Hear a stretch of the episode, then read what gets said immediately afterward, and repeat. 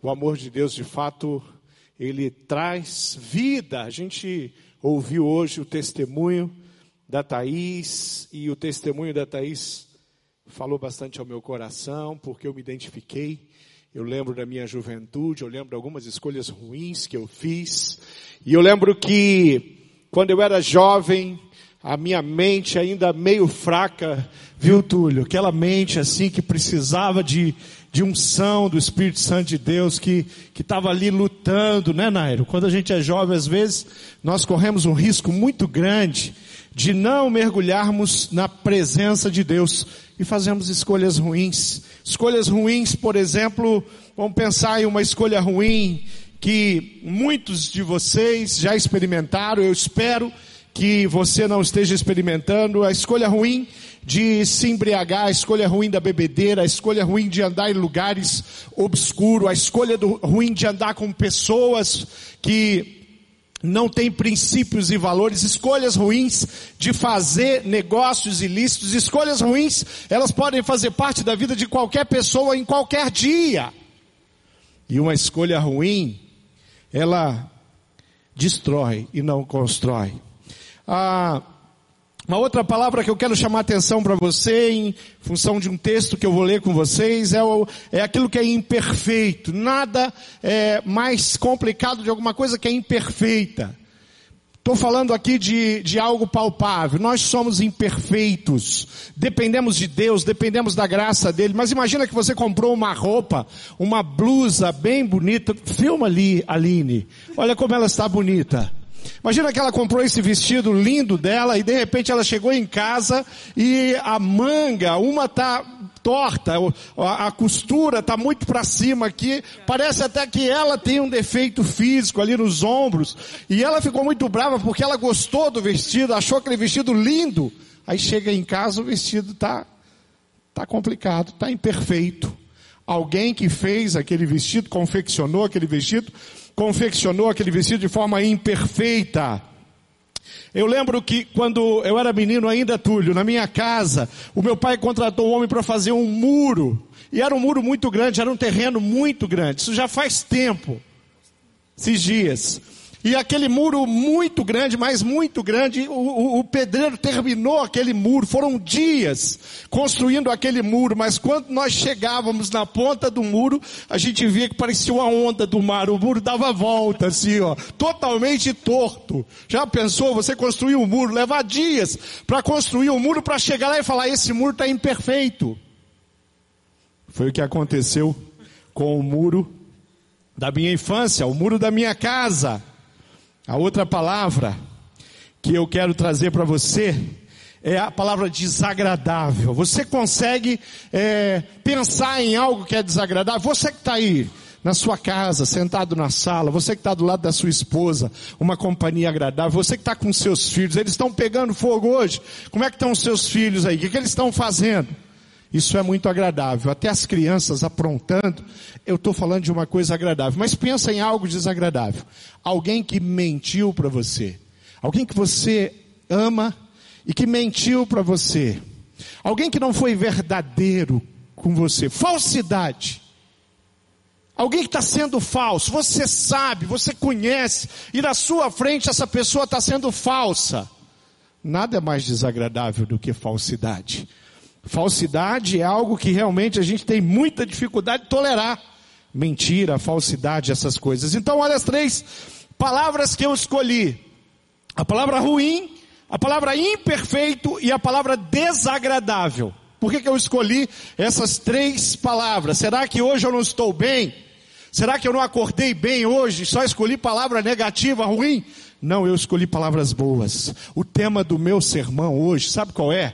É bom, perfeito e agradável. É, abra sua Bíblia aí, conecte aí no seu, use o aplicativo que você usa da Bíblia, abra aí, abra em Romanos, ali no capítulo doze, eu quero ler o versículo um e o versículo dois, que diz o seguinte, já abriu? Romanos não fica no Velho Testamento, mais para frente, mais para frente um pouco, olha aí, você não está acertando não, precisa ir para a escola bíblica, C F I, pastor Edmilson, esse pessoal precisa ir para o C F I, né? Está errando, o Romanos era o Novo Testamento. depois dos evangelhos. Diz ali, no versículo um, rogo-vos, pois, irmãos, pela compaixão de Deus, que apresentei os vossos corpos em sacrifício vivo, santo e agradável a Deus, que é o vosso culto racional.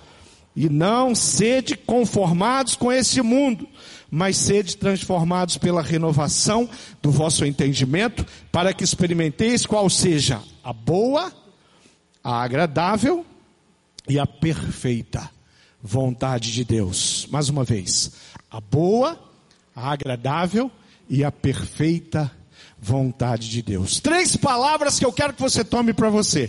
Três palavras que eu quero que você anote aí. Se você tem aqueles blocos de anotação, anotações ali na geladeira, coloca lá, escreve, levanta, vai lá, vai lá rapidinho, escreve lá, bom, perfeito, agradável. Você está em outro lugar, você não está na sua casa, você não está perto da sua geladeira com bloco de anotações. Lá na minha casa nós temos um bloco de anotações. Quando está faltando alguma coisa, a Márcia escreve naquele bloco de anotação, está faltando farinha, está acabando o açúcar. Aí chega o dia de ir para o supermercado, ela tem as, as coisas ali anotadas, e daí fica mais fácil. Então pega esse bloco e escreve lá, bom, perfeito e agradável, porque é exatamente isso que Deus tem planejado para que você experimente na sua vida. Testemunho precioso que eu ouvi da Thais Fernanda é exatamente isso. Ela deixou as coisas ruins e optou pelas coisas boas. Uma jovem ainda deixou as coisas desagradáveis e começou a buscar na vida dela aquilo que é agradável. Deixou o imperfeito e optou pelo perfeito. Então, quando nós imaginamos isso, que isso é possível, e sabe por que que isso é possível? Que alguém imperfeito como eu pode experimentar o perfeito, o imperfeito, experimentando o perfeito. Sabe por que que isso é possível? Porque existe um Deus que é bom. Nós cantamos hoje esse amor tão grande, tão incomparável, esse amor tão imenso de um Deus que se importa em alguém que é imperfeito, que tem uma natureza ruim, e dá a opção, a possibilidade de vivermos na, vivermos na dimensão do perfeito, na presença de Deus, andando com Deus, caminhando com Deus. Isso é exatamente aquilo que Deus está proporcionando, oferecendo para você hoje. Há um texto na Bíblia que diz que o mundo e as suas paixões passam, mas aquele que faz a vontade de Deus permanece para sempre. primeira João, capítulo dois, versículo dezessete.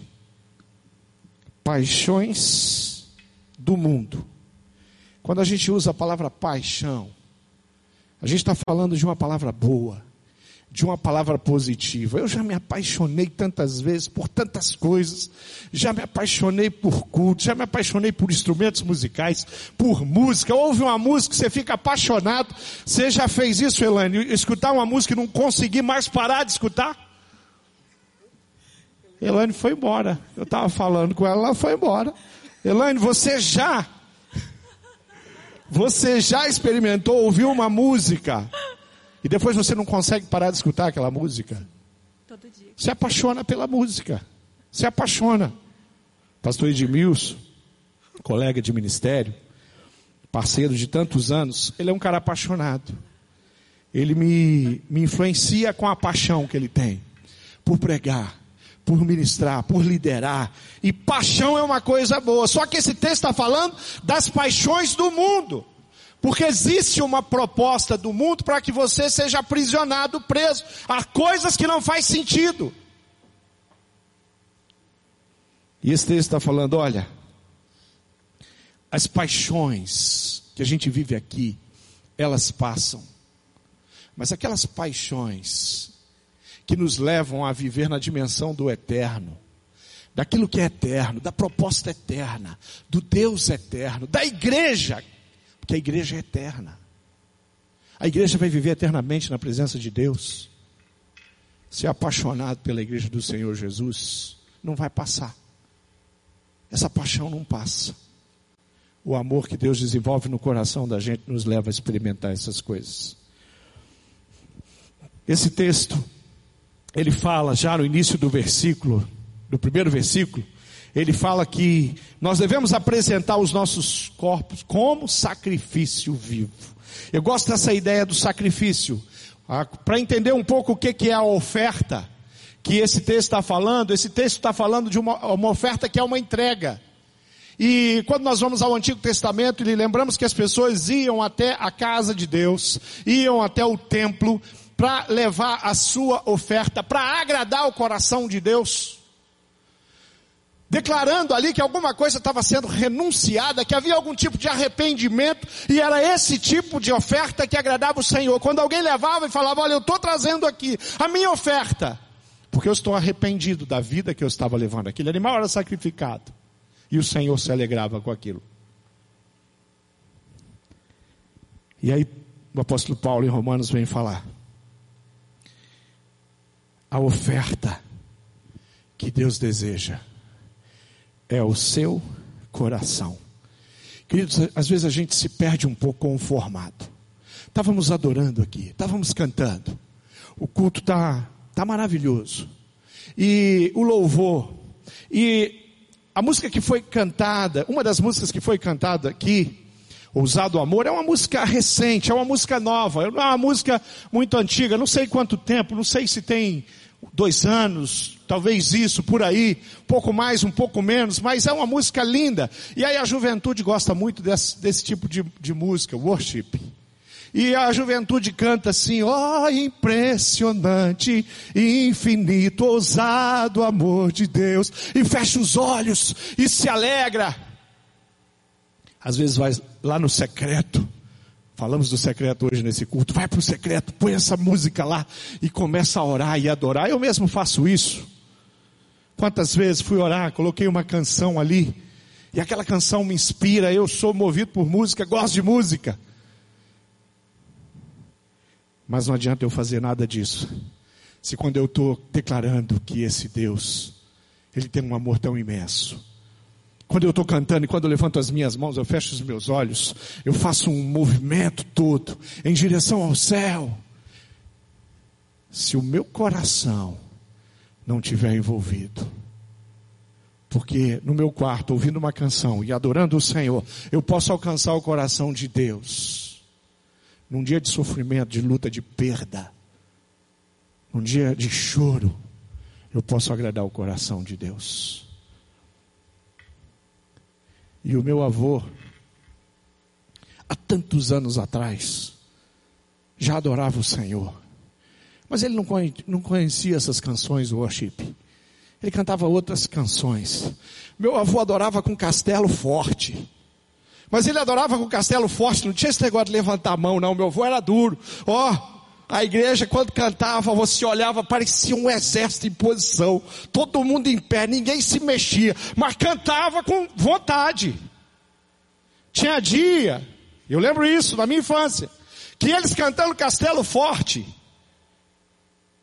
firme nas promessas, parecia que aquele teto ia desabar em cima da cabeça da gente. Ninguém se mexia, ninguém fechava o olho, Túlio. Ninguém levantava as mãos. E se levantasse, o irmão olhava de rabo de olho assim e falou: o que está acontecendo com ele? Parecia um pelotão do exército, um do lado do outro, ali, enfileirado pelos bancos. Mas ali, cantando Castelo Forte, há quarenta anos atrás... quarenta e cinco anos atrás, há cem anos atrás, o Senhor entrava naquele lugar, e Ele alcançava, compreendia, enxergava e entendia o coração dos verdadeiros adoradores que estavam ali, cantando Castelo Forte, sem fechar os olhos, sem levantar as mãos. Estou dizendo que tem jeito não, ser expressivo, ser expansivo, por favor, querido. Adore o Senhor, coloca toda a sua alegria nisso. Vá para o seu quarto, coloque a música, põe fone de ouvido. Quando você for orar, põe uma canção. Gasta tempo na presença do Senhor. Mas por favor, coloque o seu coração nesse negócio. Apresente na mesa do Senhor a sua vida. A sua vida. Sacrifício vivo. Aquilo que é oferecido não vai mais ser imolado. Agora o que Deus está interessado é naquilo que você está apresentando para Ele. Quando, quando você tem uma, uma fogueira acesa dentro de você, quando você tem algo que realmente faz você levantar todos os dias com, a, com alegria, com paixão, você precisa sim ter um estilo de vida para que essa fogueira continue acesa. Querido, se eu fizer uma fogueira hoje na nossa cidade, a cidade de Curitiba, onde eu estou pregando agora, você pode estar me ouvindo de tantos lugares, mas deixa eu te falar uma coisa, hoje está frio aqui, hoje fez dez graus, dez graus não é as, tempera- a, a, as temperaturas mais baixas que a gente experimenta aqui, só que hoje além de dez graus, ainda estava ventando. Então de manhã, a hora que eu saí, que eu botei a cara para fora, aquele vento bateu, meu Deus do céu, que frio! Imagina num dia como esse, você acende uma fogueira, e você fica ali ao lado daquela fogueira, mas deixa eu te falar uma coisa, aquele fogo vai, vai, vai acabar, vai cessar, e você só vai continuar aquecido através de uma fogueira, se você estiver alimentando aquela fogueira, e colocar mais madeira naquela fogueira. Se você fizer isso, você vai ter essa fogueira acesa. Amanhã, para ter a fogueira, você vai ter que fazer uma nova fogueira. Aqui no sul nós gostamos muito de churrasco. Aqui no sul, é, nós, nós temos churrasqueira nas nossas casas. É comum se ter uma churrasqueira em casa. Alguns têm uma churrasqueira é, na cozinha. Outros chegam até a churrasqueira até quase que na sala. Mas lá na churrasqueira a gente acende aquele carvão, e a gente, eu por exemplo gosto muito de contrafilé, e o contrafilé você precisa de muito fogo, você precisa de pouco carvão, e, e você deve colocar o contrafilé só quando aquele fogo realmente estiver assim estalando. Aí você coloca o contrafilé lá, e você não pode colocar ele alto não, tem que colocar ele perto do fogo, ele é agredido pelo fogo, mas esse é que dá o contrafilé bom. Não muito tempo ele vai ficar ali, ele já está pronto, você vai virar, você vai colocar o sal grosso, é, e aquele carvão ali, se ele não for alimentado, se você não colocar mais carvão, a sua carne vai ficar dura, vai ficar defumada, vai ficar horrível. Tem um exercício que precisa ser feito para você ter de fato um bom churrasco. E esse fogo de hoje, esse churrasco de hoje, que você fez um contrafilé, não serve para amanhã. Amanhã você vai ter que fazer outro fogo, para poder fazer a picanha. É outra técnica, para fazer a picanha. Mas deixa eu explicar uma coisa, quando nós temos uma intimidade com Deus, é mais ou menos assim, você vai para a presença de Deus todos os dias, não é de vez em quando, você fala com esse Deus todos os dias, todo dia. Estou colocando ali o Os, os carvões espirituais, na minha intimidade. A palavra de Deus é todo dia, todo dia. Eu não sei quanto tempo você está orando, tem gente que esquece de orar, tem gente que passa o dia inteiro, passa dois dias sem orar, sem falar com Deus. Querido, não vai ter churrasco, não vai dar churrasco. Deixa eu falar mais, você vai sentir frio, frio espiritual, porque para você manter o seu coração aceso, você tem que ficar perto da fogueira. E a nossa fogueira não precisa nem de lenha e nem de carvão, só precisa do Pai, com o amor incondicional dele. Como é que está a sua chama? Você tem ido para a presença de Deus? Hoje, olha, agora são nove horas e dez minutos, você já foi para a presença de Deus hoje? Você já teve intimidade com a palavra de Deus? Porção, querido, se eu não tivesse me alimentado hoje, se eu não tivesse me alimentado hoje, eu não estaria aqui às nove, dez da noite com energia para estar aqui pregando uma mensagem para você. Sabe por quê? Porque eu estaria fraco, eu não ia suportar, eu não ia aguentar. Poxa, eu fiquei o dia inteiro sem comer, eu não comi nada. E aí, sem comer, de repente eu ia falar assim, pastor Edmilson, dá para trazer uma banqueta aqui para mim? Porque eu, eu vou ter que sentar. Thaís, você consegue trazer água para mim? Eu preciso tomar água, gente. Eu estou me sentindo muito fraco. Por quê? Porque eu não tomei café da manhã.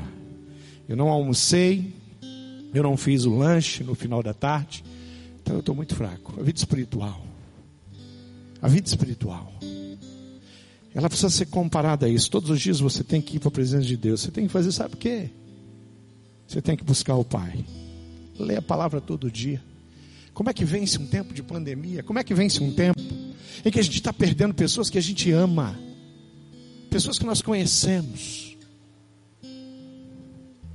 Durante a pandemia eu já perdi alguns amigos e também parentes. Não é fácil viver esse tempo e se despedir de pessoas que a gente ama. Mas a minha mente não está contaminada. E a minha alegria não foi embora pelo ralo. Sabe por quê? Porque todos os dias eu falo com meu Deus. E quando eu estou triste eu falo com meu Deus. E quem é capaz de alegrar o meu coração e transformar o meu dia e a minha semana e a minha vida foi Ele. Querido, eu vou morrer aqui nesse mundo, eu vou morrer sem entender por que que Deus se importou comigo. Eu não vou entender.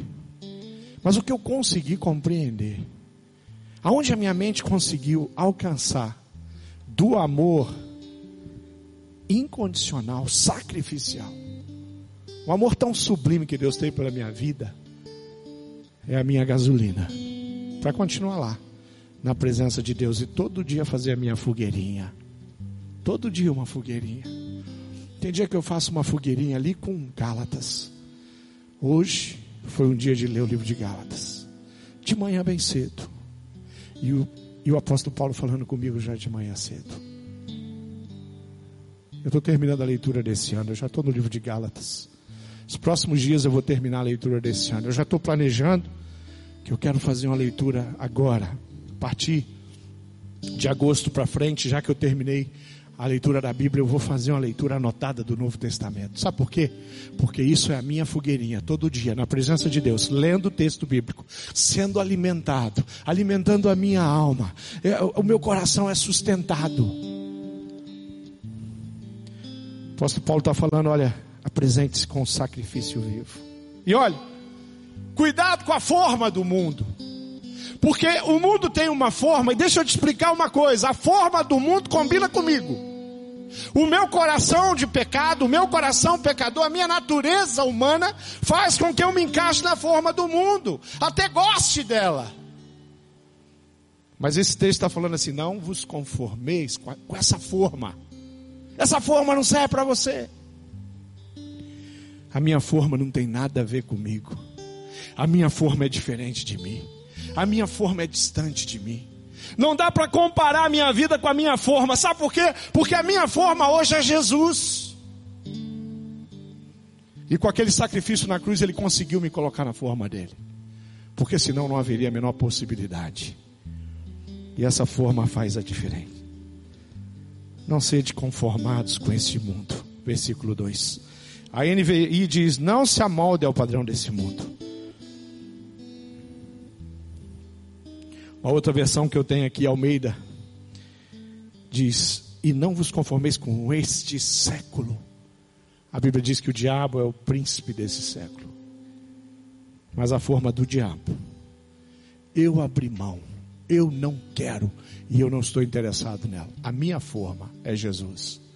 É diante dele que eu quero viver, é com ele que eu quero viver. É, ele que eu vou, é dele que eu vou experimentar um maná precioso. Barclay disse, certa vez, que não devemos ser como um camaleão que assume as cores daquilo que o cerca. Devemos viver o desafio de sermos modernos, sem sermos mundanos. O desafio de sermos sal da terra e luz do mundo. O sal que tempera, que dá gosto, que conserva. A luz que irradia as trevas, que ilumina, que traz revelado o pecado, aonde você pode se arrepender e reconhecer. Nós somos diferentes. Eu quero terminar essa minha palavra, esse meu desafio para você, lendo um trecho de um texto que eu recebi, e infelizmente eu não tenho o autor para dizer quem foi que escreveu, mas eu gostei tanto, e eu trouxe para compartilhar com você, que diz assim, um cristão verdadeiro é uma pessoa estranha, em todos os sentidos. Ele sente um amor supremo por alguém que ele nunca viu. Deus é Espírito. Conversa todos os dias com alguém que ele não pode ver. Espera aí para o céu. pelos méritos de outra pessoa, Jesus Cristo. Esvazia-se para que possa estar cheio. Admite estar errado para que possa ser declarado certo. Desce para que possa ir para o alto. É mais forte quando é mais fraco, é mais rico quando é mais pobre, mais feliz quando se sente pior. Ele morre para poder viver, renuncia para poder ter, doa para que possa manter. Ele vê o invisível, ouve o inaudível e conhece o que excede todo o entendimento, o amor supremo do Pai. Sabe o que, que esse texto termina dizendo? Que você precisa experimentar a vontade do Pai, porque ela é boa, ela é perfeita e ela é agradável. A vontade do Pai não é ruim, imperfeita e desagradável. Ela é boa, perfeita e agradável. A vontade do Pai é exatamente isso. Quando eu olho para trás e eu lembro de pessoas que influenciaram a minha vida, pessoas que foram exemplos na fé cristã para mim, foram pessoas que fizeram escolhas de viver desse jeito. Quando eu olho para a Bíblia e eu penso em Adão, se Adão não tivesse desobedecido à vontade de Deus, o pecado não teria entrado no mundo. Ele fez uma escolha ruim. Se Caim fizesse a vontade de Deus, ele não saía por aí construindo cidades.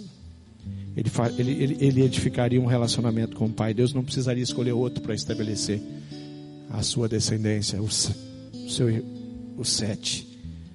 Se Enoque não tivesse andado com Deus, certamente ele teria experimentado a morte. Enoque não morreu. Ele sobe, ele vai para a presença de Deus. Se Noé não tivesse seguido a vontade de Deus e entrado na arca, certamente ele morreria com aquelas outras pessoas ali. Fez a escolha certa, a escolha boa, agradável e perfeita. Se Abraão não andasse segundo a vontade de Deus, Deus jamais faria dele pai de multidões. Se José não fosse totalmente dependente de Deus, a infidelidade dos seus irmãos, optasse por qualquer coisa, pelo ódio, pela raiva, pela angústia, pela ira, se ele tivesse cedido às tentações daquela mulher, da mulher de Potifar, ele não teria se tornado governador do Egito e teria sido usado tremendamente na nossa história, na história do seu povo. Se Josué e Caleb não tivessem olhado para aquela terra nova e enxergassem as possibilidades de Deus e fizessem como os espias, eles não teriam pisado, porque aqueles que não o fizeram, não pisaram, receberam o castigo de Deus. Se Sansão não fosse, não tivesse desobedecido a Deus, a história dele não teria acabado daquele jeito cego. Mesmo ali, a misericórdia do Senhor ainda foi com ele. Mas eu quero falar de um que você precisa entender. Se Jesus no Getsêmane não tivesse resistido à angústia da sua alma e se submetesse à vontade do Pai, seria impossível o milagre da salvação. E o milagre da salvação é que me possibilita fazer aquela fogueira na presença de Deus. Eu quero orar pela sua vida. E eu quero reler esse texto para você e orar onde você está aí. Só que eu vou ler Romanos doze, um e dois na mensagem de Eugene Peterson, que diz: portanto, com a ajuda de Deus, eu quero que vocês façam o seguinte: entregue a vida cotidiana, o dormir, o comer, o trabalhar, o passear a Deus, como se fosse uma oferta. Receber o que Deus fez por vocês é melhor o que podem fazer por Ele. Não se ajustem demais à sua cultura, a ponto de não poderem pensar mais. Em vez disso, concentrem a atenção em Deus. Vocês serão mudados de dentro para fora. Descubram o que Ele quer de vocês e tratem de atendê-lo, diferentemente da cultura dominante, que sempre os arrasta para baixo. Ao nível da imaturidade, Deus extrai o melhor de vocês e desenvolve em vocês uma verdadeira maturidade. Vamos orar. Querido, eu quero convidar você a começar a preparar a sua fogueira agora.